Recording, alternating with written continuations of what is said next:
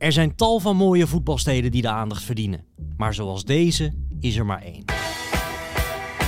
En, zo vonden we bij Santos, over Londen is zoveel te vertellen, dat verdient een eigen boek. En daarom komt deze maand de London Travel Guide uit. In het kader van deze uitgave staat de Santos voetbalpodcast de komende weken volledig in het teken van de Britse hoofdstad. Elke week behandelen we een windrichting. Vertellen we iets over de stadions in dit deel, de geschiedenis van de clubs en wat je buiten het voetbal echt niet mag missen. Mijn naam is Jean-Paul Rizon en dit is de Santos voetbalpodcast. Op naar West-Londen.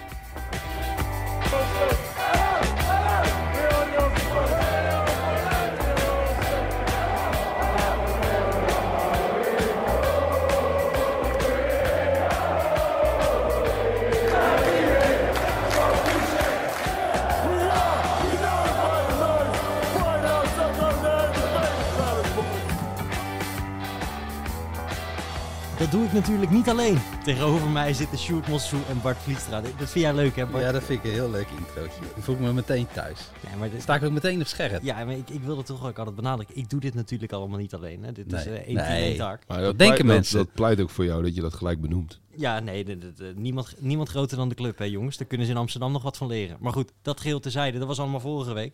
Eh, wij gaan het de komende weken hebben over Londen. Want natuurlijk, eh, onze Londen Travel Guide is onderweg.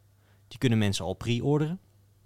Ehm, Zeker. dus wij staan de komende weken helemaal in, de, in het teken van Londen. Eh, die kunnen ze pre-orderen natuurlijk op het onvolprezen santosvoetbalplanet.nl. Ehm, maar ja, er is zoveel te vertellen over Londen, Sjoerd.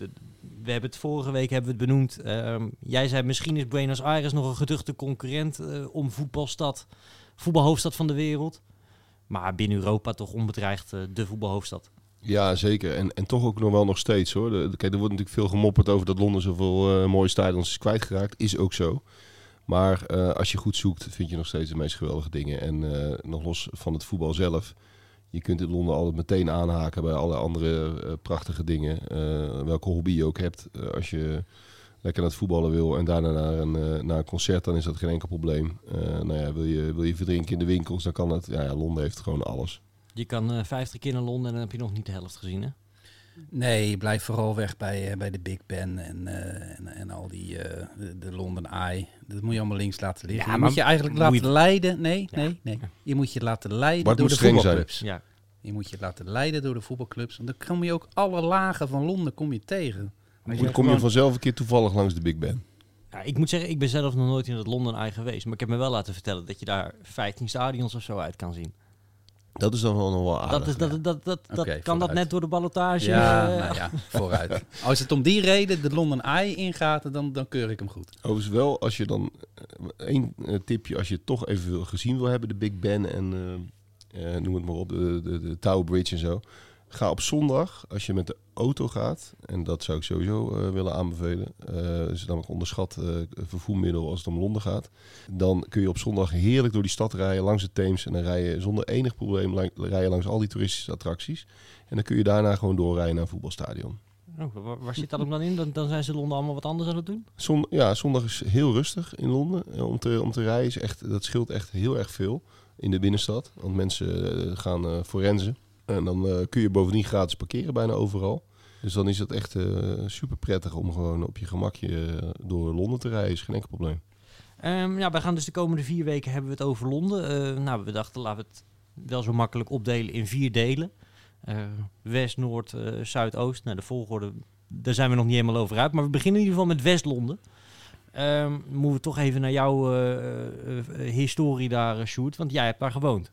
Ja, nou ja, ik, ik wil het ook niet groter maken dat is. Maar ik heb er een tijd gewoond en dat is alweer een hele tijd geleden. Maar, Ja, je ehm, hoeft het ook niet groot te maken dat het is. Maar dat is, Nee, wel, maar de uit, dat is wel jouw uitvalsbasis om al die clubs... eh, Nee, dat is zeker Ja. zo. En dat, en dat was ook de reden. Dat, dat heeft er mede toe geleid dat ik er nog steeds best wel veel kom. Dus dat, dat is wel zo. Maar ik, ik heb er eh, eh, tussen 2003 en 2000, van, ja, 2003 en 2004 heb ik er gewoond. Ehm, een geweldige tijd gehad.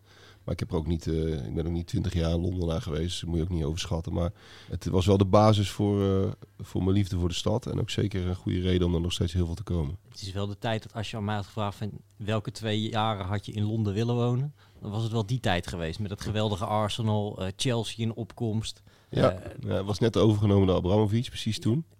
al die oude stadions die er nog wel stonden toen. Kan toch minder ja, hebben? klinkt aanlokkelijk, ja. Brentford natuurlijk, daar ben ik gelukkig ook nog wel geweest op Griffin Park. Ook een ongelofelijke attractie. Eh Highbury had je nog in Noorden, eh, van Arsenal. Ja, dat, dat moet, een, moet een gouden tijd White zijn Hart Lane. geweest. Ja, Ja, Wat alles- doe jij hier nog, Jean-Paul, als jonge vrijgezel? hè? nee, ja maar dat, dat, dat hoef je nu dus niet meer te doen. Tenminste, het is nog steeds geweldig om naartoe te gaan. Maar al die oude stadions die staan er niet meer. Nee, het is niet meer te betalen ook natuurlijk. Londen, nee, daar, daar, daar zou je nu niet meer zomaar kunnen wonen als eh, bescheiden journalist, toch? Nee. Nou ja, god, wat- toen was het ook al heel erg duur. En eh, ik ben toen met mijn moeder, dat zal ik nooit, nooit vergeten, dus dachten we, dan plannen we vijf eh, dagen. was een beetje in de, in de early days van het internet, dus het was nog best wel lastig te vinden om, om daar een, een huis of een appartementje te vinden. Toen hadden we vijf dagen gepland, letterlijk met oude kranten, knipsels, eh flat for rent en dat soort eh, advertenties gingen we dan af. En de eerste vier bezoeken eh, werden wij ook al zwaar depressief. Want het waren gewoon bezemkasten voor, eh, voor 700 pond in de maand. En na heel lang zoeken vond ik een, een eenvoudig, maar op zich prima flatje met stinkende vloerbedekking en, en een vervallen badkamer. Weliswaar, maar je kon er verder prima wonen. En dat was, eh, ook qua ligging was dat eh, een schot in de roos. Want dat was vlakbij eh, Griffin Park In welke En- wijk was dat? in Ealing. Ealing. En Ealing is helemaal aan de westkant van, van Londen. Nou, daar, daar beginnen we toevallig de show. Dus dat komt mooi uit. En ehm, het ligt eigenlijk nou, grofweg tussen QPR en, en, en Brentford in. Dus dat was ongeveer even ver. In een ruste, vrij rustige buurt. Dat was een nadeel. Het was niet, niet het dynamische Londen dat je wat meer richting het centrum hebt. Het was een vrij rustige buitenwijk. Maar heerlijke tijd gehad. Mooi Ja. man. En daar heb jij ook iets met Brentford eh, ja, opgebouwd. Dat klinkt zo zwaar. Maar goed, Opgelopen. eh, ja, opgelopen. Ja, nee, want... Je komt er tot de dag van vandaag kom je er nog steeds erg graag. Ja, nee, zeker. Maar dat, dat was eh, in die zin ook wel grappig. Want eh, ik, ik had sowieso... Ik, ik ging in mijn eentje naar Londen destijds. Mijn- Mijn mijn relatie was uit en ik eh, dacht, ik ben vrijgezel, nu moet het gebeuren. En toen ehm, ehm, dacht ik, we moeten in ieder geval wel gaan voetballen. Dus toen ben ik nog, nog, ook nog in de, in de krochten van het internet eh, destijds... want het was nog helemaal niet zo ontwikkeld als nu... eh, op zoek gegaan naar een lokale voetbalclub. En dat, toen vond ik een club echt vlak, in een park vlakbij eh, mijn huis. En ehm, eh, die heette Besotted. En ik had er nog helemaal niet over nagedacht. Vond niet zo'n goede naam eerlijk gezegd. Maar ehm, het was vlakbij. En het was een, een supporterselftal van Brentford. Dus daar zaten eh, van, de, van de 15 spelers die ze hadden... waren er 14 verstokte Brentford supporters en één QPR-fan. Die werd eh, gedoogd. maar dat was ook de beste speler. Dus die, die dachten ze van nou laten we die gewoon Dat had niet de derde respect. Dan had hij was hij maar ergens anders gaan voetballen. Exact, exact. Maar dat speelde je dus echt, eh, speelden we in Gunnersbury Park. Dat is een park ook vlakbij Brentford. En dat was echt de ouderwetse doelnetten zelf ophangen met een keukentrapje. En een schuimveld. En ja, nou ja, het is de romantiek van het Engels voetbal. Die zat daar wel in, ja. Dat, dat, dat is daar veel gangbaarder hè, in Engeland. En zeker in Londen. Dat je inderdaad gewoon met een, eh, met een net naar het, eh, naar het park toe rijdt. Ja. Daar hang je op. Er zijn heel veel van die geraamtes en zo. Hebben ja dat is, dat Net als de Hackney kant- Marshes, daar, daar komen we later nog een keer op. Ja, dat is van de ene kant is dat hartstikke mooi. Ehm, van de andere kant is het ook een beetje armoe. Kijk, gemeentelijke sportparken zoals wij die in Nederland kennen, die met prachtige aangehaakte velden en eh, tegenwoordig vaak kunstgras, maar toch ook wel natuurgras. Kantines. Kantines, kleedkamers, dat kennen ze daar helemaal niet. Eh, niet alleen in Londen niet trouwens hoor. In heel Engeland is dat heel zeldzaam. En eh, dan huur je gewoon een veld. En, en die parken, daar liggen inderdaad eh, grofweg de lijnen van een voetbalveld. En er staan de geraamtes van die doelen, een beetje wat jij beschrijft inderdaad. En dan betaal je echt letterlijk voor een wedstrijd betaalde je toen geloof ik eh 50 pond. En dan betaalde je 50 pond voor een scheidsrechter. Dus iedereen legde een tientje in. En dan eh, betaalde je het veld, de scheidsrechter, de thuisspelende ploeg, cornervlaggen en de doelnetten mee. En na afloop had je dan nog 50 pond over voor, eh, voor gore snacks in de dichtstbijzijnde pub. Die je vervolgens ook aan de tegenstander gaf. Dat hoorde er dan ook bij. Omkleden in de auto en zo. Hè? Dat, dat- Ja, ja. heel af en toe had je... Bewaarde je die doelnetten dan en die cornervlaggen? Ja, de leider had dan cornervlag en doelnet en die gooide die in zijn auto. Oké, En, eh, en de, de vader van de linksback was een scheidsrechter. Die kreeg dan vijf, 50 pond in zijn hand geduwd. toch, schitterend. toch bizar, de, de bakermat van het voetbal toch, weet je wel. En dat, ja, dat- maar dat- dit is ook wel... ja, het heeft iets waanzinnigs natuurlijk. Ja, het is heel cool om een keer mee te maken. Ook omdat je dus voor uitwedstrijden kom je dus ook door heel die stad in allerlei obscure parken. En, en op gekke plekken. Dat je denkt, waar ben ik nou toch beland? En da- daardoor leer je ook weer een heel andere kant van die stad kennen. Dus dat is wel, eh, wel ja, dat is wel een aanrader. Eh, Bart, West-Londen. Je zei, jij bent al een keer, eh, ik vind het wel leuk om gewoon met Brentford bij jou te beginnen. Ja, ik ben eh, dankzij Stuart, ik ben er met Stuart geweest. Met zijn grote vriend Dan Su. Een, eh, een zeer fanatiek Brentford fan. Die ook vindt dat staat ook nog Brentford... in, staat hij eh, ook nog in de, in de guide? Of heeft hij nog een tip Ik denk dat hij een gouden tip gegeven Ja, heeft, ja. ja. Ja, ja. fenomeen. En ehm, ja, die vindt Brentford ook eh, ja, zo'n beetje zo groot als Real Madrid bijna, heb ik het idee. Eh, dat, dat uit hij ook heel erg op de tribunes. Maar goed, wij waren op Griffin Park. Daar moeten we het niet te lang over hebben, want dan word je helemaal gek, omdat het er niet meer is. Ehm, maar ja, dat was een geweldig stadion met, eh, met als grote kenmerken op elke hoek een geweldige pub. Dat is echt niet normaal. Dus daar ga je van tevoren naartoe, daar ga je na afloop naartoe. Eh, dan zit je met de fans. eh, je zit in van die pub gardens eh, met allerlei toffe dingen ook aan de muur.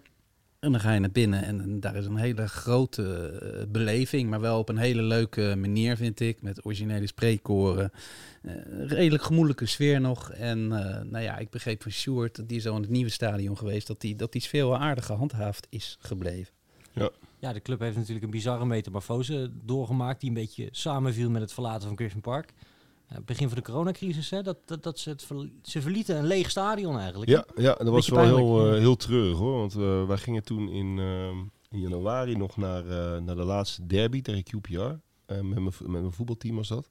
Toen ben ik, denk ik, twee of drie weken later ben ik nog bij Brentford Leeds geweest. Met, met Lucas onder andere van Modder Soccer. En een collega Chris. En, ehm, dan zou, en die wedstrijd daarna zou ik eigenlijk ook allemaal nog gaan. Ze zouden volgens mij de laatste wedstrijd speelden ze tegen Barnsley. Dacht ik uit mijn hoofd. Ehm, en dat was de laatste wedstrijd ooit op Griffin Park. Maar ja, toen eh, kreeg je corona. En toen hebben ze dus inderdaad afscheid genomen van het stadion zonder publiek. Er was een hele, ja, toch wel een hele ceremonie gepland. Richting het einde van dat seizoen. En dat ging helaas allemaal niet door. Dus was heel, eh, ja, dat was wel heel tragi- tragisch. En dat, eh, daar hebben mensen, heel veel diehard supporters, eh, letterlijk slapeloze na- nachten van gehad. Ehm, eh, de, de verhuizing naar het nieuwe stadion was ook heel gek. Want toen gingen ze het nieuwe stadion spelen, ook weer zonder publiek. Dus dat werd ook niet echt ingewijd op een manier zoals je dat voor ogen had. Eh, maar ze zijn eigenlijk verhuisd eh, ongeveer anderhalve kilometer, ongeveer een mijl, naar het, beetje richting het zuiden. Ehm, iets dichter richting de rivier. En ehm, dat is op zich al bijzonder dat ze zo dicht in de buurt van hun eigen stadion konden blijven. Dat heeft, is Arsenal ook gelukt. Maar natuurlijk omdat Londen zo is volgebouwd, is dat nog niet zo eenvoudig. En ze vonden daar eh, vlakbij Kew Bridge, dat is eh, een bekende brug. En Kew is best wel een chique wijk, net aan de zuidkant van eh, Brentford, net ten zuiden van de Theems. En daar vonden ze een soort postzegeltje eh, waar precies een stadion op paste. Tussen drie spoorlijnen in is het. Het is, het is, het heel bizar als je er... Ik, ik, ben er twee maanden geleden even langsgelopen toen ik de buurt was.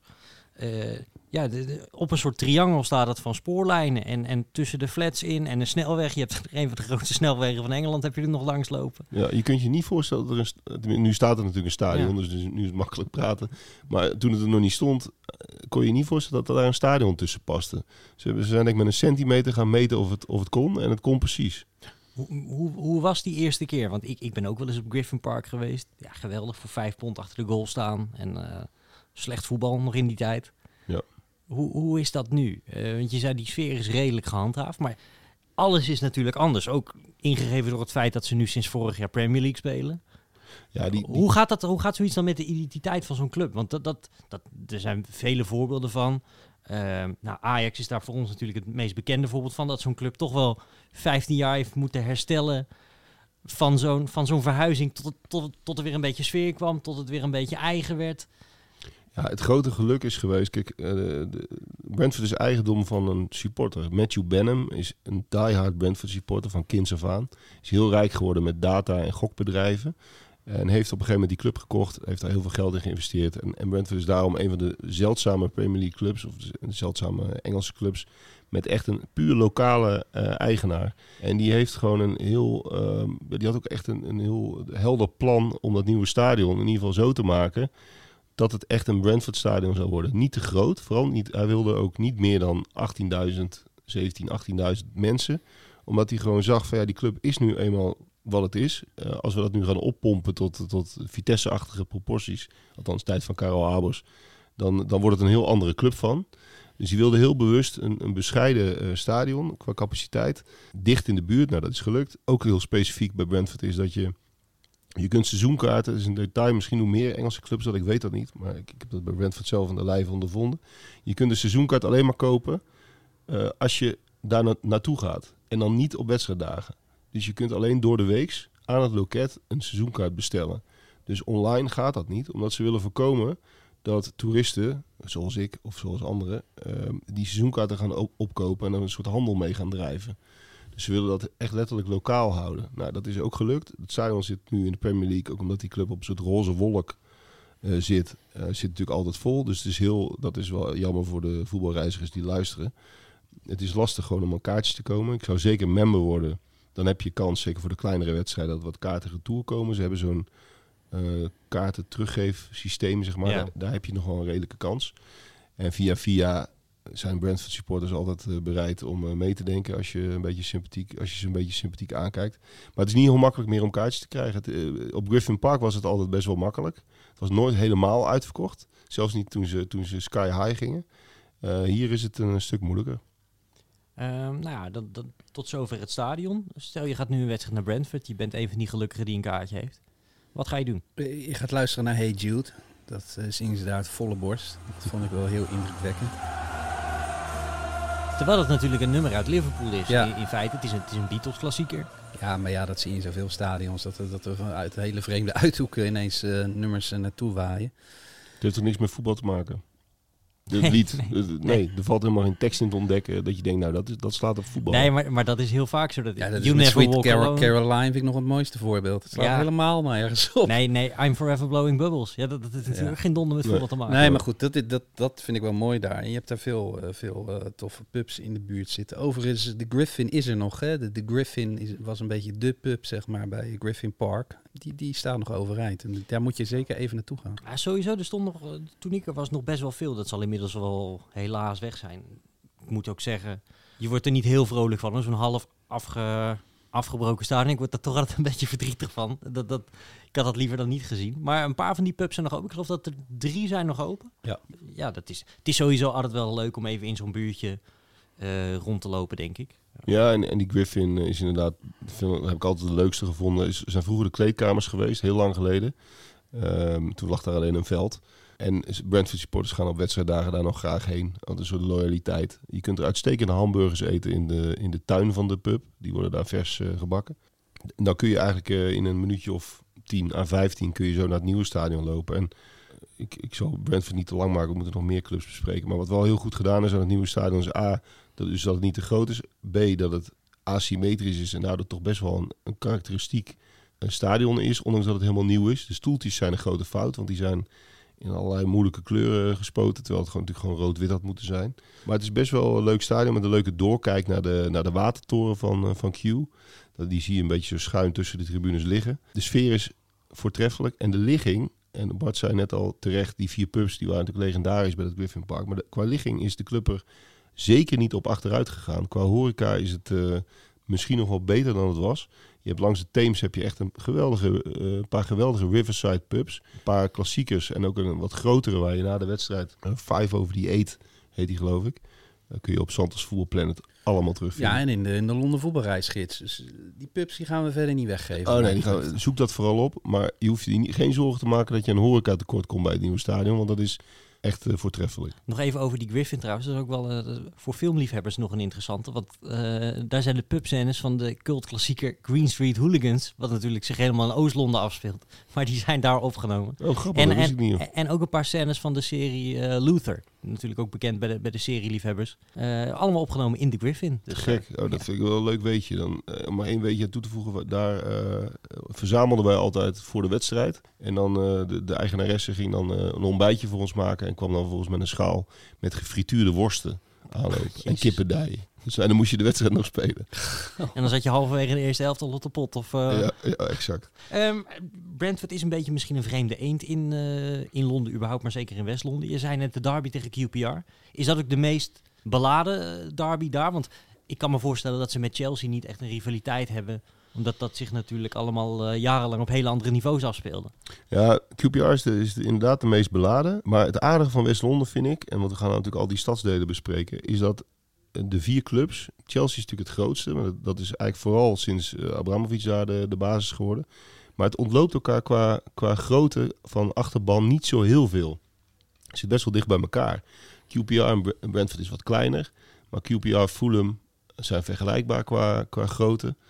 Eh, een beetje variërend tussen, zeg maar, in potentie tussen de 8 en de 20.000 toeschouwers. Eh, en dat zie, je, dat zie je ook een beetje in de geschiedenis. Dus in de, in de loop der jaren zijn er altijd wel clubs geweest die het dan in een bepaalde periode beter deden. En dan weer wat minder. Brentford bleef er altijd een beetje bij achter, maar doen het nu juist weer het beste van de, van de drie, zeg maar. En dat, dat zorgt wel voor leuke derbies. Daardoor zijn er sowieso veel gespeeld en zijn die clubs ook altijd wel redelijk aan elkaar gewaagd. En dan is Brentford QPR inderdaad, eh, om die reden is dat een aardige. Dat komt ook omdat eh, QPR heeft ook ooit geprobeerd om Brentford over te nemen. In de jaren, la- of la- late jaren 60 of vroege jaren 70 wil ik even vanaf zijn. Ik kan het onge- ongetwijfeld googelen. Toen, eh, toen had, had Brentford eh, verkeerde in financiële problemen. En toen eh, hebben de voorzitters van beide clubs een, een, een, deal, deal beklonken om eh, één club ervan te maken. eh, onder de vlag van QPR en dan op Griffin Park te gaan spelen. En dat was een beetje een deal die, eh, die in het ge- geniep gesloten werd. En dat ligt nog steeds... Mag ik hier het woord bekokstoofd gebruiken? Bekokstoofd, ja. Bekokstoofd, ja. ja. exact. Ja, dat woord zocht ik. Ja. Nee, maar dat, dat, dat heeft voor heel veel kwaad bloed geleid bij de oudere Brentford supporters. Dat zien ze nog steeds als een soort overval. Uiteindelijk ging het natuurlijk niet door, gelukkig. Eh, maar daarom wordt, wordt QPR nog steeds gezien als de arrogante grote broer die dacht even die club te kunnen kapen. Dus dat ligt nog steeds heel gevoelig. Eén dingetje daar nog over, over die derby. Eh, want dan kunnen we daarna volgens mij ook naar QPR. En daar weet, eh, weet Bart ook ehm, heel veel over te vertellen. Anders ben ik heel aan het woord. Ja, maar die- jij bent natuurlijk wel een beetje Mr. Brentford in Nederland. Daar, Ja, daar- nou ja, daar- vooruit. Of, of, of- Vooruit. Ontkom je toch niet aan, of je dat nou wil of niet. Nee, maar eh, nee, dat is zo. Oké dan, oké dan. Maar die, ehm, die derby, ehm, wat altijd grappig is, eh, bij QPR zongen ze altijd, de, hadden ze altijd de, de- het spreekkoor eh, You're just a bus stop in Hounslow. En, en Hounslow is, is eigenlijk het, het grote gebied in West-Londen waar ook De Heathrow borough. onder valt. Ja. Ja. de borough eh, waar ook Heathrow onder valt. En dat heeft een heel een beetje suffy imago, een soort grote buitenwijk.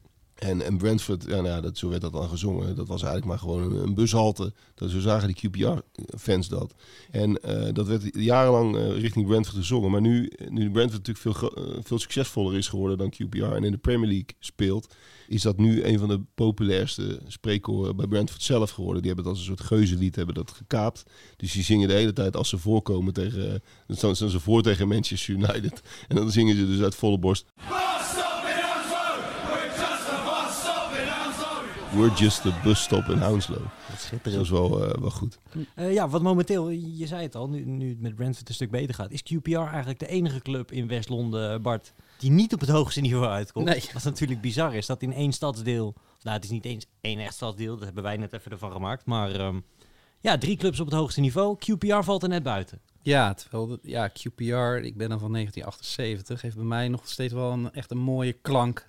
Les Ferdinand was een illustere spits. Hè. Ze hebben echt eh, mooie spelers gehad. Maar Eh, die, die naam, die is Ja. natuurlijk al fantastisch. Hè? En dan denk je van, nou, dan krijgen we echt een koninklijke club. En dan spelen ze echt in een soort eh, vergane eh, schoenendoos. eh, waarbij je, je je benen in je nek moet leggen. Zo kort zitten die stoeltjes op elkaar. Ik hou er eigenlijk wel van. Ja. Maar er is weinig koninklijks aan eigenlijk aan QPR. Het is een vrij eh, rauwe, eh, nou ruig wil ik niet zeggen, maar het is, het is een redelijk rauwe club. Heel mooi shirt, vind ik zelf. Ehm, Een beetje de graafschapachtig, eh, eh, blauw-witte balken, ja, iets meer donkerblauw. Maar... nou ja, en dat gevoel heb je daar ook wel een beetje, wat je bij de graafschap hebt. Het is natuurlijk wel eh, stads, zeg maar. Maar ja, het is wel nog een echte Londense club waar nog weinig aan vertimmerd is. En, maar de grap is juist dat heel veel mensen dat geprobeerd hebben. Daar heb je natuurlijk ook een legendarische documentaire over gehad. Hoe, hoe QPR in de vaart der volkeren moest worden eh opgezweept ja, daar, naar daar boven. werden ook de, de raarste toeren natuurlijk uitgehaald om die club eh, Ja. naar het die hoogste niveau te brengen en ze vervolgens daar te houden. ja, de dat is, four-year plan eh, Ja, heet dat die is hem, docu, ja. fantastisch. Fantastische documentaire. Ja, absoluut. absoluut. Zeker. Ja. Dat is een van de beste voetbaldocumentaires ooit. Ja, het mislukte ook grandioos. Het is natuurlijk, dat is natuurlijk helemaal mooi. Flavio Briatore, hè, de oude Formule 1-baas. Ja, Ja, de Benetton man. Ja, die dacht daar ook iets heel, eh, heel, heel gaafs neer te zetten. Maar dat is allemaal redelijk mislukt. En gelukkig maar, want daardoor heb je in West-Londen nog wel een hele toffe club op een iets lager niveau. Ehm, ja, waar, waar, waar het nog een beetje naar vroeger ruikt. Hè? Loftus Road eh, heet het stadion natuurlijk. in de- Bij, in bijna helemaal ingesloten eh, tussen de huizen. Ja, Shepherd's Bush ligt het. Een ontzettend diverse en levendige wijk, maar wel een, eh, een ongepolijst randje. En tussen de Victoriaanse huizen eh, kan je daar naartoe lopen. Eh, eh, eigenlijk zijn alle zijden is wel mooi om, om, even, om even aan te doen. Even een rondje stadion moet je zeker maken. Ah, die, die buitenkant van die hoofdtribune, die, is- die is wel zeldzaam lelijk. Hè? Ja, met met ja. dat grijs, dat is een soort, Die- soort die- verlaten ziekenhuis. Ja, die, eh, precies. Ja. Ja, De ja. gevel van een oud ziekenhuis, dat is het een beetje. Maar eh, het grappige is dat nu komt het heel gedateerd over. Eh, Bart zei terecht, het is een eh, gare schoenendoos. Maar het was destijds een van de eerste modernere stadions in Engeland. Eh, volledig eh, zitplaatsen. eh, redelijk symmetrisch. Het dak is aan alle vier de kanten even hoog. Ehm, dat was best wel re- eh, revolutionair. Ze speelden ook een tijd op kunstgras trouwens. Ehm, Oh, ja, dat, is- dat, is- is in, dat is in Engeland helemaal... eh, ja, dat was in de jaren tachtig. En, en, en toen werd dat ook nog als revolutionair gezien. Er was ook een kunstgrasveld. Het is grappig om op YouTube even te kijken. Dat, dat was echt een kunstgrasveld, dat leek wel van beton. ja. Dus dan schoot die keeper die bal uit en dan stuitte die gewoon aan de andere kant over de achterlijn. Weet je wel? Dat soort dingen gebeurden dan. En eh, spelers die hun benen open haalden en weet ik allemaal wat. Dat leek nergens op. Oh, wat heerlijk. Maar ehm, dat stadion is, eh, is, is door zijn compactheid echt een beetje... eh, ja, het is heel rechthoekig, maar wel kort op het veld. Ja, heeft het, heeft het echt wel iets. En, het, en die tribunes zijn vrij stijl, daarom zijn die, die zitplaatsen ook zo klein. En de sfeer is leuk. Het is echt wel een eh, leuke club om te bezoeken. Ja, die, die buurt die is wat, wat rauw. Ehm, al zijn die huizen er direct omheen, dat, dat heeft nog wel iets heel kunstzinnigs. eh, Een beetje zandkleurig. Maar het is wel grappig, want we hebben het nu al een paar keer... We hebben het net over Brentford gehad en over QPR. Terwijl eigenlijk is West-Londen toch het meest keurige, aangeharkte deel van, van Londen, mogen we wel zeggen. Ja, Eh, zeker de op- kant. Op ja. een paar delen na, zeg maar. Ja, zeker de, zeg maar de, de, de kant aan de centrumkant. Want dan heb je Notting Hill en Kensington en dan heb je eh Ulscoort, Fulham. Fulham. En da daar wonen ook alle, zo- zoals ze in Nederland allemaal in de pijp wonen, eh, alle eh, BN'ers. Daar kom je David Beckham en eh, Hugh Grant en zo kom je daar tegen. Dat, dat zit allemaal daar. Absoluut. En de, en de, de Russen niet te vergeten. Die zijn inmiddels natuurlijk een beetje verjaagd. Maar die hebben daar ook die hele dure panden opgekocht. Nee, zeker. En, en, maar daar zie je ook wel weer dat Londen ook wel weer zo groot is. Zelfs alleen maar West-Londen. Dat ook daar heel veel diversiteit is. Want als je zeg maar... Kijk, Cube- Shepherd's Bush ligt eigenlijk vlakbij Notting Hill. Is een kilometertje of zo. Eh, maar het zijn twee, is een wereld van verschil. Notting Hill is- heeft dat, eh, dat, dat deftige en is natuurlijk bekend door de film. Je kunt er naar de blauwe voordeur op zoek als je dat wil. En naar die travel bookshop. Ehm, en, en Shepherd's Bush ligt net één wijk verder. Iets meer naar, naar het westen toe. Eh, en is gelijk veel ruiger. Dat, daar struikel je over de Indi Indiaanse en Pakistaanse mensen. Je, je, je, steekt die straat over bij dat Westfield Shopping Center en je gaat 30 jaar terug in de tijd. Ja, dat, zo is precies. En dat Westfield Shopping Center, is, eh, geinig dat je dat inderdaad even benoemt. Dat heeft die wijk ook wel weer een enorme lift gegeven. Dat is echt een belachelijk, belachelijk groot winkelcentrum. Ik geloof dat het een van de grootste van Europa is ook. Dat is daar als een soort ruimteschip is dat dan neergepleurd, vlakbij het stadion van QPR. Ja, dat, dat, dat, dat, dat heeft die hele buurt wel tot, tot anders gemaakt. Daardoor zijn er ook veel meer toeristen, veel meer eh, shoppers natuurlijk, dagjesmensen. Ehm, en dat heeft zich daar gemengd met zeg maar, de, de, de, nou ja, zou je zeggen, de, de multiculturele bevolking die daar, die daar al jaren woont. Ja, want je hebt daar bijvoorbeeld ook heb je die, de, ja, dat is eh, de grootste ramp natuurlijk in de recente geschiedenis van Londen. Die Grenfell Tower, die staat daar ook op een steenworp afstand eh, vandaan. Wat eigenlijk in een, ja, aan de deftige kant van Londen staat. Maar ja, dat was natuurlijk eh, ja, was niet een heel chic eh, gebeuren. En ja, dat natuurlijk tragisch geëindigd. Dat is echt een council flat, hè? Zoals je dat, dat is zo gek in Londen altijd. Dat, zelfs in de beste buurten vind je van die council flats. Omdat in de, nou ja, in de jaren tachtig en zo werden die neergezet om eh, nou, sociale woningbouw. En, ehm, en inmiddels worden die natuurlijk ook weer verkocht en gaan die prijzen ook weer sky high. Dus je kunt in een, in een heel klein council flatje kun je tegenwoordig eh, eh, een- vermogen kwijt zijn aan huur. Eh, maar dat staat inderdaad allemaal door elkaar. Zo divers is het. Wat er ook nog zit, eh, zijn de hoofdkantoren van de BBC. Ja. Ook wel bijzonder. Eigenlijk een beetje het oude tv-hart van, van Engeland. Dan geloof ik dat ze bijvoorbeeld Match of the Day nemen ze tegenwoordig allemaal, allemaal op in, in Manchester.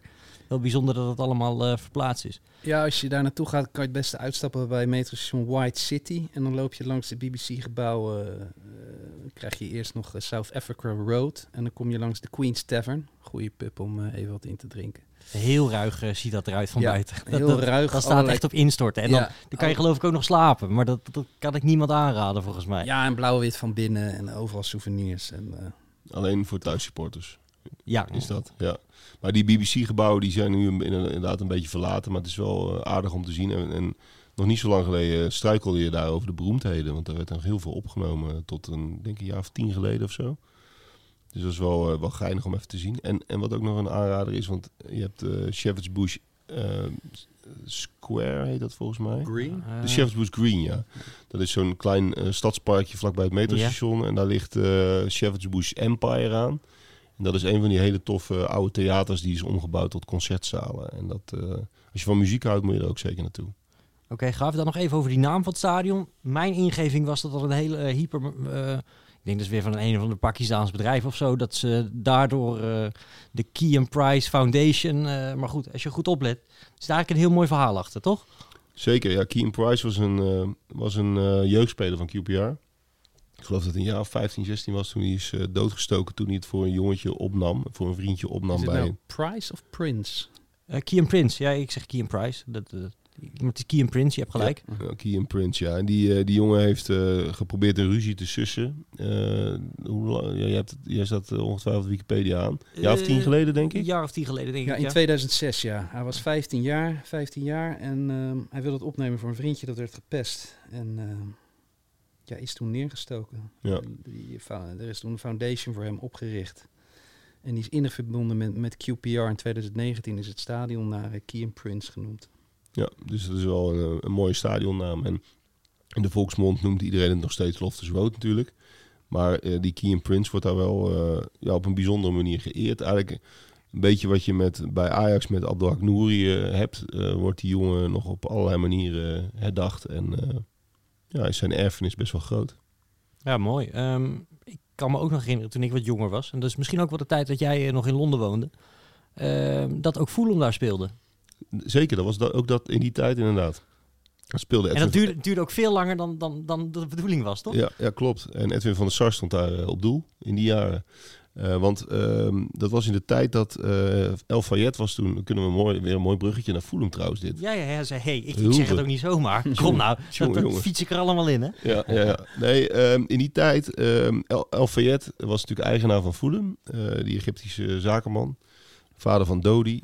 Man van Harrods. Man van Harrods. En eh, die had met Fulham hele grote plannen. Die wilde daar het Manchester United van het zuiden van maken. Fulham speelde natuurlijk op Craven Cottage. En het plan was toen om, eh, om daar een helemaal nieuw stadion aan de Theems te gaan bouwen. Een soort Old Trafford eh, in het kwadraat. En ehm, het stadion was dus al, werd al verlaten. De plannen waren al gemaakt. Uiteindelijk kwamen de vergunningen en zo toch allemaal niet rond. En toen heeft Fulham noodgedwongen, ik dacht drie seizoenen of twee. Nou ja, een paar jaar ehm, eh, hebben ze noodgedwongen bij QPR gespeeld. Terwijl ehm Craven Cottage nog gewoon eigenlijk er nog steeds stond. Leeg stond eigenlijk. En ehm er was een soort tijdelijke huurdeal. Die uiteindelijk ook totaal onnodig bleek. Omdat eh, de verbouwing ging niet door. En uiteindelijk is Fulham gewoon weer teruggegaan naar Craven Cottage. Dus het waren eigenlijk zinloze jaren. Eh, overigens heeft Fulham, de Fulham aanhang heeft daar wel hard voor gestreden. Om ook weer terug te gaan naar de, naar de, naar de cottage. Is uiteindelijk gelukt en met heel veel eh, gejuich ontvangen natuurlijk. Overigens was het wel zo dat, eh, dat QPR eh Fulham daar uitstekend ontving. Eh, Ze speelden om de week dan in dat stadion. Eh, da- daar lag het allemaal niet aan. De sfeer was ook best wel in orde. Eh, maar ja, eh Fulham is Craven Cottage. Dus het is natuurlijk nog steeds eh, prachtig dat ze daar gelukkig weer naartoe teruggingen. Krijg jij het ook zo warm van Craven Cottage als eh Sjoerd, Bart? Ja, daar krijg ik het heel warm van. ja. Want, want jij hebt het wel eens omschreven, Sjoerd, als het, het, het ideale stadion in Londen.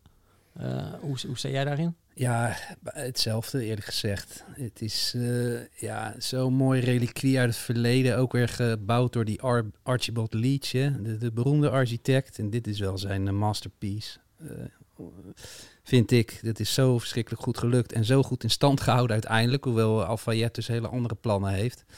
Ja, als je al aankomt lopen, die, die, die gevel is al schitterend met die zwart, met die witte letters in het zwart. Hè. Van dat, eh, dat, dat cottage, zeg maar, dat, dat, wat, ja, hoe moet ik het eigenlijk noemen? Een verblijf? Of, eh, Ja, het is, het is een replica van een oud jagershuisje. Ja, er stond een jagershuisje vroeger op dat land aan die rivier. Dat hebben ze toen het stadion gebouwd werd, hebben ze dat eigenlijk nagebouwd. En de mythe wil dat daar de kleedkamers in hadden moeten komen, omdat Leeds die vergeten was. Schijnt niet helemaal te kloppen. Maakt niet uit, blijft een mooi verhaal. En, eh, en toen is dat als een soort iconisch ding, dus toen al, werd dat al zo gezien. eh, toch als een, als een ankerpunt in dat stadion, werd die cottage eh, gebouwd. Het Later was het een soort koninklijke loge hè, voor wedstrijden die, eh, waar dan de, de, meest, de meest eervolle gasten zaten. Inmiddels is het wel een beetje verbouwd. Ehm, ze hebben een, een nieuwe hoofdtribune gekregen aan de, aan de Riverside, de Riverside stand. En dat was ook, dat mocht ook wel hè. Nou, zeker. Want kijk, eh, en dat vind ik wel aardig aan Fulham. Ehm, het is namelijk al een aantal keren verbouwd, redelijk recent. Eh, toen ik er voor het eerst kwam, dat was net voordat ze daar weg zouden gaan. Toen hadden wij zoiets van, nou, we moeten dat gezien hebben. Toen zijn we voor een Intertoto-wedstrijd tegen FC geloof ik, uit IJsland. Hey, Finland, ja. Finland, ja. Zijn we naar Londen gereden in een laatste poging om Craven Cottage te zien. Want dat, dat zou afgebroken worden. En toen had je nog eh, de oude staantribunes achter het doel. Ja. waren gewoon helemaal open, waren gewoon schuine, simpele terraces. En ehm, toen uh, Fulham terugkeerde na die eh, QPR-periode, eh, toen hebben ze die doelen achter de, of die tribunes achter de doelen verbouwd. Die zijn eigenlijk wat dat betreft vrij nieuw. Die zijn denk ik 20 jaar of zo. Maar het is heel tof gedaan. Dat, die daken lopen zo mooi heel diep over het doel heen bijna. En eh, daardoor heeft het nog steeds niets ingeboet aan eh, authenticiteit, vind ik. Ehm, en die nieuwe tribune, die, heeft, die ligt aan de Riverside. En, en die verving eigenlijk de, de saaiste tribune van het stadion. Want dat was eigenlijk gewoon een recht toe, recht aan tribune aan die kant. En dat is nu een, eh, een dubbeldekker geworden met de meest luxueuze foefjes erin gebouwd. Ja, ik, ik ben een beetje met hetzelfde idee als jij ben ik ooit naar Craven Cottage gegaan. Dat is inmiddels drie jaar geleden, denk ik. Ehm, ook omdat ze die tribune plat zou gaan. Ik denk, ja, ik wil toch nog een beetje in de oude staat, wil ik het, wil ik het bezoeken. Dus toen zijn we naar zo'n FA Cup weekend, eh daar komen we nog wel een keer op terug, dat dat de ideale Londen tip is. Eh, maar die bewaren we lekker voor een andere keer. Eh, maar toen ben ik daar ook met dat idee geweest. En toen stond dus op een van die tribunes achter de goal. Ze speelden tegen Oldham Athletic, op dat moment League 2. Maar die hadden wel eh 5000 man mee, terwijl het 300, 400 kilometer verderop is. En die, zoals je dat ook wil, dat zeggen ze altijd mooi in Engeland, een FA Cup upset. Als een lager, lager gekwalificeerde ploeg eh, wint van een, een Premier League team of zo.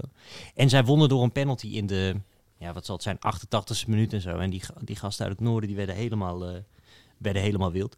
Eh, maar goed, elk nadeel heeft zijn voordeel. Die nieuwe tribune, die maakt wel weer dat je, eh, als je aankomt lopen, ook door hebt dat je bij een stadion komt. Dus je ziet die tribune toren boven de buurt uit. Nee, ik wil daar wel een keer bovenin zitten. Ehm, want als je daar bovenin zit, kan je volgens mij ook Stamford Bridge zien liggen en de rest van Londen. Want er staat een goede kant op in ieder geval. Ja. Maar ja, we voelen hem wel leuk. Het enige minpunt, beetje matig publiek. Beetje, beetje tam. Ja, heel tam publiek. Maar dat is ook wel weer grappig, want dat uitvak dat is altijd vele malen luidruchtiger dan het, dan het thuispubliek. En het uitvak zit volgens mij ook naast die cottage. Ja, klopt. Dus daar zitten dan een beetje eh, ja, de, de, de rijke lui. En, en direct daarnaast eh, zit het ruige, ruige uitpubliek. Dus Fulham wordt ook wel gezien als ideale away day voor, voor veel clubs. Want ja, je bent eigenlijk gewoon de baas. Maar je, je, je zit wel in een geweldig stadion. En, en je kunt er een heerlijk dagje Londen van maken. Natuurlijk aan de goede kant van Londen. Ja. Dus daar wordt echt vaak naar uitgekeken als een, als een perfect uitje. Overigens is het wel zo dat het uitvak is zeg maar, tegen de wat grotere clubs volledig uitverkocht. Dus eh, ik ben er met Brentford wel eens geweest. Dat was fantastisch. Dus heb je heel die korte zijde. Sheffield Wednesday, dat soort clubs hebben, hebben dat, eh, verkopen dat ook makkelijk uit. Of Leeds. Maar eh, gemiddelde wedstrijden, dan is het ongeveer half. Dus dan heb je die halve tribune, is ook nog heel veel trouwens. En dan is de andere helft of een derde is neutraal. Dat is volgens mij is dat uniek in Engeland dat je een neutrale, vakken. tribune hebt. Ja. En dan kun je dus als toerist kun je daar eh, gaan zitten. Dat is ook een voordeel van Fulham. Kaartjes is bijna nooit een probleem. Zelfs in de Premier League niet. Dus eh, daarom is het ook een, een prettige instapper. En Bart, jij moet ook nog even vertellen over de, de, de, de wandeling Ja. alleen al naar het stadion. Want dat moet je ook een keer meemaken. Ja, dat wilde ik net doen. Da- Dan kan je helemaal langs de Theems oplopen, zeg maar. Ehm, en dan zie je al die roeiboten al. En als je een beetje geluk hebt, is daar nog een hele beroemde roeiwedstrijd aan de gang hè, tussen de universiteiten. Maar dan heb je, moet je wel heel veel geluk hebben. Maar goed, Even voor de meeschrijvers, dat is metrohalte Putney Bridge. Klopt. Putney Bridge moet je uitstappen. Maar je kan ook een, bij een andere in de buurt uitstappen. En dan, en dan, en dan zie je weer eh, die regio weer van een hele andere kant. Ja, Hammersmith is dat. Ja. Dus, zeg maar net aan de, dat is net aan de... Moet ik even oriënteren? Ja, de- Noordwest een beetje. Ja. En het maakt eigenlijk niet uit. Ze zijn allebei mooi. Ja, is schitterend. En dan loop je echt tussen die Victoriaanse huizen door, eh, door, de, door, de, door de parken. De, de, de welgestelden, die wonen daar, die flaneren daar ook graag. Ja, dat is, dat is Londen. Ja, als je ervan houdt, is het Londen op zijn mooiste eigenlijk. En dan, en dan zie je die, die hele traditionele eh, gevel. Ze hebben zo'n oude gable ook, wat ik ook altijd heel tof vind. Dat is zo'n driehoek met die clubnaam erin. Ja, de, ik vind Craven Cottage heeft eigenlijk alles, behalve een heel fanatiek publiek. Wat ze niet meer hebben is dat standbeeld van Michael Jackson. Nee. Hè? Dat, Nee. Michael Jackson is, is, is, is weggehaald. Michael Jackson die kwam ooit eh, op eh, uitnodiging van Al Fayed kwam die naar, eh, naar Fulham toe. Gewoon voor een wedstrijdje. Die denkt, nou ja, oké, ik ga wel even mee met die oude baas. En is toen meteen helemaal het veld op getroond en, en, en uitgeroepen tot een soort symbool van Fulham. En Al Fayed Erevoorzitter of zoiets. Ja. ja, e- erevoorzitter en kreeg zelfs een standbeeld. Wat natuurlijk helemaal nergens op slaat. Waar ook best wel veel tegen geageerd is door, eh, door Fulham-fans. Van ja, wat zijn we nou eigenlijk aan het doen? Zijn we nou een soort eh, pretpark aan het worden hier? Maar goed, dat was misschien typisch Alfayet. En eh, dat, is, dat is ook weer, weer weggehaald. Maar, en ik begreep zelfs dat, het, dat Alfayet het aan iedereen heeft lopen aanbieden. Ook aan, aan manager Martin Jol. Die kon het in zijn tuin zetten. Echt waar. Maar goed, die zei van nou goed. dat je in Scheveningen in één keer een, een standbeeld van... De... Nee, in zijn, in zijn huis in Londen, Oh, in, ja. in de tuin. Eh, maar goed, eh Jol die houdt van kunst, maar dit ging hem dan toch wel weer iets eh, te ver. Wat er wel staat, ik weet niet of het op dezelfde plek staat, maar het standbeeld voor Johnny Haynes. En dat is een van de grootste voelenspelers aller tijden.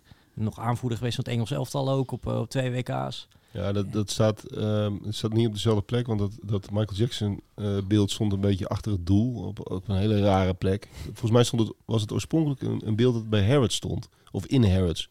En, en dat is er toen uitgehaald en heeft hij het bij Fulham gezet. Maar goed, doet er niet zoveel toe. Die, dat, die Hayes, die, eh, Johnny Haynes, die, die staat eh, precies in die hoek van zeg maar die prachtige gevel, eh, de cottage en de, de, de, de grote metalen toegangspoort. Nou ja, fotogenieker kan het bijna niet. Dat, dat plaatje, dat is al duizenden keren gemaakt. Iedereen die naar Fulham gaat, gaat daar even op de foto. Maar het is eh, het mooiste hoekje eh, van, denk ik, van alle Engelse stadions. Wat, wat grappig is, is eh Fulham is natuurlijk vernoemd naar de wijk Fulham of de borough Fulham. Maar er is nog een club die is vernoemd naar een ander stadsdeel, maar die heet wel zo. Chelsea. Eh, speelt niet in Chelsea, maar speelt in Fulham. Stamford Bridge ligt in Fulham. De hulde voor de bruggetjes vandaag. Ja, nee, ja, het is, gaat goed, zo soepel. nee, een appeltje eitje. En liggen we ook nog op schema qua tijd? Ja, enigszins, enigszins. Eh, als de grote Vlietstra zo begint te varen, dan, dan rijden we er een eind aan. Maar Chelsea, daar gaan we nog wel even, want dat, Ja. dat, dat is toch wel een, een... Het is niet de club die de meeste sympathie bij me oproept, om het maar zachtjes te zeggen. Maar dat stadion, ja, ik vind het fantastisch. Ja, het, het is eigenlijk al, het begin heeft het al een beetje een soort rovers-imago. Want eh, ja, de Stamford Bridge werd dus gekocht. En met het idee van, nou, wij, wij, wij gaan de, de club Fulham wel even hier naartoe halen. Nou, de club Fulham dacht, eh, dat dacht ik dus even niet. Nou, god, wat moeten we dan doen? Nou ja, Chelsea ligt hier vlakbij. Nou, dan kunnen we misschien die mensen hier naartoe trekken. Nou ja, en zo is eigenlijk de club Chelsea eh, geboren. Als een soort bastaardkind bijna. En, en dat is het altijd ook wel een beetje gebleven. Het fascinerende aan Chelsea is ook wel het verleden, want het heeft heel veel gedaantes aangenomen. Het is, het is een hele ruige club geweest, met, met enorm veel hooligans, eh, grote problemen. Beetje Daarmee, een racistisch randje ook wel een bepaald deel. eh. Ja, jaren 80 was dat, begin jaren 90. ja, ze had ook een bijnaam, hè, die, die, die, die hooligans. Ja, dat is me even ontschoten. Maar goed, eh, het is ook echt een, eh, een hele flamboyante club geweest, met heel veel sterren die daar, die, die daar tegenaan schurkten, die daar ook eh, in de buurt woonden. Dat, dat is om, om dat Kings Road, dat loopt daar ja. eh, schuin achter. Dat was de hippe straat van Londen. Daar gingen alle rocksterren en eh, hipsters gingen daar naartoe. Het lag zo dicht bij Chelsea en dat, eh, dat, dat ze daar, daarna gingen ze daar op de tribune zitten. Dus dat was inderdaad die flamboyante tijd. Jaren 70 was dat vooral. Ja, en dat mengde heel makkelijk die filmsterren met, met, met de spelers van toen. Dus dat was echt een enorme bezienswaardigheid. Nou ja, toen kreeg je eh, Ken Bates, hè, die, eh, ja, die, die- met die baard. ja, een beetje een dubieus eh, figuur, om het eh mild te zeggen. Maar goed, die haalde wel Glenn Hoddle en daarna ook Ruud Gullit eh, naar Stamford Bridge. Ja, en toen werd Chelsea eigenlijk wel weer een hele toffe club met hele gave spelers, met mooie shirts. En sowieso is Stamford Bridge natuurlijk wel echt een heel gaaf stadion. Ja, ik weet nog wel ook uit die tijd, in de eind jaren negentig, had je die verbouwing daar. En dan zag je nog vaak heel vaak de zon heel mooi het stadion invallen. Maar je had je nog die oude staantribunes ook, die lage... Want toen was dat hele Chelsea Village nog niet gebouwd, waar je dat... dat je hebt zo'n zo'n zo'n beetje, beetje plastic sportsbar en een hotel heb je er. eh, en er zit geloof ik ook iets van een clubmuseum. Ja, heeft Ken Bates allemaal opgezet destijds. Die, heeft, eh, die, die zag de potentie ook heel erg in die grond. Omdat het, eh, het is, nou ja, Fulham komt denk ik in de buurt, maar het is van alle stadions ligt het op de duurste grond. Is vrij Porsche, hè? eh, Behoorlijk, ja. Ja. ja. het ligt echt eh, dicht bij de westkant van het centrum, een beetje wat we net beschreven. Eh, dus het, is, het was hele dure grond en Ken Bates zag daar heel erg de potentie van. Eh, daarvoor was Stamford Bridge ook wel tof om te zien op oude foto's. Er lag nog een soort halve sintelbaan. Heeft een tijd stonden de auto's stonden geparkeerd achter de doelen. Was er aan de ene kant helemaal geen tribune. Je hebt nog een soort heel gekke, hele hoge oude tribune gehad in de hoek. Er stond daar plomp verloren nog, een- nog een soort gek ja, gebouwtje. Dat was dan ook een tribune. En, ehm, en Ken Bates heeft het wel gemaakt een beetje tot ongeveer wat het nu is. Eh, met dat hotel, met dat Chelsea Village con- concept erbij. Er was ook heel veel eh, weerstand tegen. Ken Bates was inderdaad dubieus, maar ging ook met, met de bottenbel tegen de, die hooligans in. Heeft op een gegeven moment zelfs geopperd om stroomdraad op de hekken te laten zetten. Om te voorkomen dat die, dat die hooligans eh, Aha. in de Wel- hekken klommen. Het waren de. Chelsea Headhunters trouwens. Oh ja, Een hele gezellige jongens klinkt Ja. dat. eh, Ja. Maar die, die- die, heeft wel een beetje, eh, nou ja, de, de grandeur van Chelsea wel toch wel een beetje teruggebracht in die tijd. Eh, wat Bart ook zei met eh Vialli, Gullit. eh, Zola, niet te vergeten. nee. Het, is, het is denk ik ook, eh, ja, hij heeft nu andere zorgen, Roman Abramovic. Maar die heeft denk ik twintig jaar heeft hij geprobeerd om iets van dat stadion te maken. Het dan wel uit te breiden, dan wel te verhuizen. Maar het is er nooit van gekomen. Want de huizen staan zo dicht op de, ja, eigenlijk op de grond van de club. Ja, en Wordt de huizen steeds- zijn gewoon krankzinnig duur. Zelfs voor dat hem. ook, ja. ja. ja. Ja, die grond is, is peperduur en, en er, is- er wordt nog steeds over gesproken over die uitbreiding. Ik geloof dat, dat er nog steeds plannen zijn om het alsnog te gaan doen. Maar Abramovic gaat het niet meer meemaken. Maar Nee. het is wel zo gegaan dat, en dat is ook wel veelzeggend, in 2003 kwam Abramovic volgens mij binnen. En hij moest kiezen tussen, ehm, tussen Tottenham en, ehm, en Chelsea. En hij is toen met een helikopter volgens mij op één dag van de ene club naar de andere gevlogen. En bij Tottenham dachten ze eigenlijk dat ze hem al binnen hadden. Die eh, Levy die dacht dat hij de club al verkocht had. Maar toen vloog hij naar Chelsea. Toen zag hij de ligging en, eh, en, de, en de, de potentie van ook de, ja, de buurt en zo. En toen dacht hij, nee, dit moet worden. Dat is toch een, een, twee sterren meer dan de wijk Tottenham, zou ik maar zeggen. Ja, on- Als nog altijd. zijn. Ja, precies. En ehm, ehm, dat was eigenlijk zijn reden om toen Chelsea, eh, Chelsea te kopen. Nou ja, we weten hoe het is afgelopen. Hij heeft er een, ja, een Europese topclub van gemaakt. Of je het nou leuk vindt of niet. Eh, Bart, als je naar Chelsea gaat, dat mag je absoluut niet missen. De Shed End, hè. Dat Ja. allermooi, een van de allermooiste tribunes eh, überhaupt. Die hebben ze geweldig eh, opgeknapt. Het is een soort bakstenen muur aan de zijkant. Het loopt heel mooi vrij stijl op. Ja, als je gaat staan, dan heb je een heel mooi overzicht over die hele tribune. Aan de achterkant eh, zijn allerlei eerbetonen aan allerlei spelers eh, uit het verleden eh, opgehangen. Ja, dat, op, op de shed wall, hè? Dus Ja. dat is de oude, de oude muur van de oude tribune, toch? Ja, dat vind ik zo gaaf. Ja. Ja, dus, dus daar, daar vind je Pieter Bonetti, Frank Lampard, maar ook Jimmy Floyd Hasselbank. Zeker. En ehm, ja, die zit aan de buitenkant van het stadion. Ehm, en op de chat-end eh 6814 plaatjes. En ehm, ja, het zit ook vlak bij de uitvent zit je dan. Dus, dus dat is eigenlijk de allermooiste plek, maar moeilijk om eh, op te komen.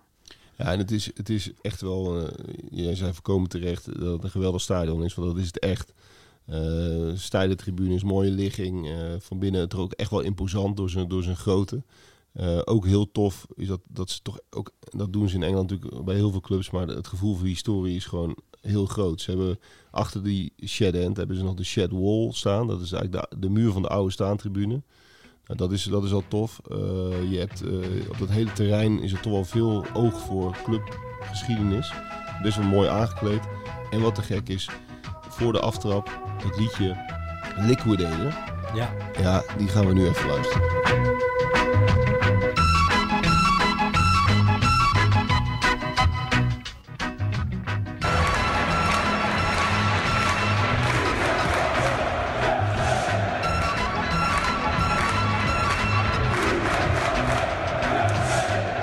Mooie eraan vind ik dat ze er ook in, in de stadionversie hoor je ze altijd heel hard We Hate Tottenham zingen. Dat vind ik toch ook altijd erg mooi. eh. Ja, het is een heel atypisch melodietje en, en je krijgt meteen zin in voetbal. Een beetje wat, match of the- wat die Match of the Day tune ook heeft.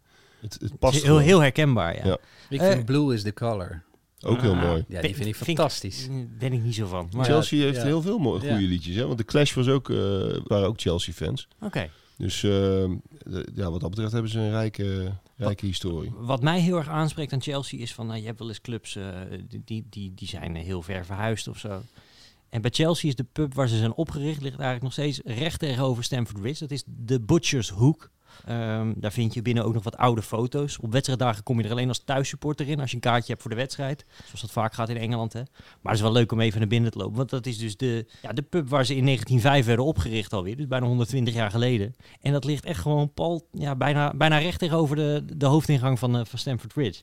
Ja, dat maakt het wel heel gaaf. Ja, en ook eh, recente historie is eigenlijk geschreven. Eigenlijk is daar de Super League eh, ja, de nek omgedraaid. Omdat daar de Chelsea-fans ook eh, echt heel fanatiek hebben geprotesteerd. En Chelsea ging in als een van de eerste clubs van... nou oké, dan doen we het niet. Zo waar Chelsea. Ja, want er, dus, er stond een paar honderd man buiten. En toen moest Petter Cech geloof ik nog optreden om het allemaal een beetje rustig te houden. Ja, die werkt daar nu natuurlijk in, in, in de board. Dus eh, ja, een bijzondere plek. En, en, een mooie, en een mooie pub. Ja, en want qua horeca hoef je bij Chelsea, eh, zo, dat geldt voor bijna alle West, dat geldt trouwens voor alle West-Londense clubs. Die zijn allemaal qua horeca zeer goed eh, gesitueerd. En dat geldt ook zeker voor Chelsea, want als je dat Fulham Broadway metrostation uit, uitloopt, kom je al een heleboel eh, uitstekende pubs tegen. In allerlei gedaantes. De meeste zijn wat chiquer. Eh, het is niet een hele ruige buurt waar je van die oude alcoholistenpubs eh, zult vinden. Maar wel prima, prima barren, prima cafés. Kings Road is leuk om een keer over te lopen. is niet meer zo flamboyant als vroeger. Maar er zitten nog steeds veel eh, mooie modewinkels en zo. En, eh, en dure, dure zaken. is wel leuk om, eh, om te zien. Dus nee, het is een geweldige buurt met een, met een bijzonder stadion. Ik heb nog wel een goeie. Dat is op Fulham Road is dat restaurant Gola. Dat is een Italiaan. wel, wel in het hogere segment. Maar ja, Chelsea heeft natuurlijk in de recente geschiedenis wel een, een mooie traditie van, van Italianen bij de club. Dat begon natuurlijk al met Gianfranco Zola. Maar zeker in de latere jaren. We hebben natuurlijk Antonio Conte gehad eh, als trainer. En eh, die, die bracht wat jongens binnen. Zappacosta, eh Jorginho, Jorginho. natuurlijk. En, en leuk dat je zegt Jorginho. Want die werd daar ook soort van door de eigenaar gehuldigd na de, de Champions League overwinning in 2020. Of 2021. Ja, de- 2021. En, maar Antonio Conte die was zo goed met de baas dat het schijnt dat hij daar wel een klein lijntje had met, eh, met hem. Dat als de spelers daar kwamen, dan wilde hij toch precies weten wat ze precies hadden besteld. En met hoeveel olijfolie er overheen ging en alles. Niks van Antonio Conte. Nee, dat is helemaal niet zo'n controlfreak. Maar Nee. het, het schijnt ook wel onder Italianen die naar Londen te gaan, ook wel een, een, een ding te zijn. Dat, want Totti is er ook wel eens geweest. Eh, ja, dat zijn dan toch, die gaan dan, die zoeken dan toch de beste Italiaan. En eh, nou, die zit dus in, die zit in Fulham tegenover, of tenminste vlakbij het stadion van, eh, van Chelsea. En we hebben nog niet eens benoemd dat je prachtig kunt wandelen van Fulham naar Chelsea. En volgens mij zijn het, nou, ik, ik zou het moeten narekenen, maar het is in ieder geval twee, de twee stadions die ongeveer in Londen het dichtst bij elkaar liggen. Kun je moeiteloos via Fulham Palace Road eh, kun je van het ene stadion naar het andere lopen. Zal het zijn, een half uurtje? Zoiets, ja. En het is ook een leuke wandeling. Dus het is ook niet zo dat je, dat je er allerlei eh, moeilijke obstakels moet, eh, moet worstelen. Of, eh, het is echt een prima wandeling om te doen. Dus als Chelsea eh, thuis speelt, begin je bij Fulham. Ga je daar even kijken en loop je zo naar het, eh, naar het stadion. Dus een, eh, ja, dat is gewoon een aanrader. Nou, een mooie weggever. Nou, klinkt goed. Dit was de eerste van onze reeks eh podcasts over, de Londen, eh, over voetbalstad Londen natuurlijk. Die eh, ja, mede ingegeven door het maken van de London Travel Guide volledig over Londen gaat. Die kan je natuurlijk nabestellen op, of nabestellen, voorbestellen moet ik zeggen. Want hij is nog helemaal niet in de winkels. Maar als je hem nu bestelt, dan komt hij in ieder geval bij jou op tijd op de deurmat te liggen op santosvoetbalplanet.nl. Waar je heel veel van deze tips natuurlijk ook gewoon nog een keertje na kunt lezen. Nog één algemene ti- tip over Londen. Zullen we misschien nog wel vaker benoemen volgende week ook. Londen, eh, mensen denken vaak van er zijn heel veel voetbalclubs. Die ga ik eens even allemaal be- bezoeken in een weekend.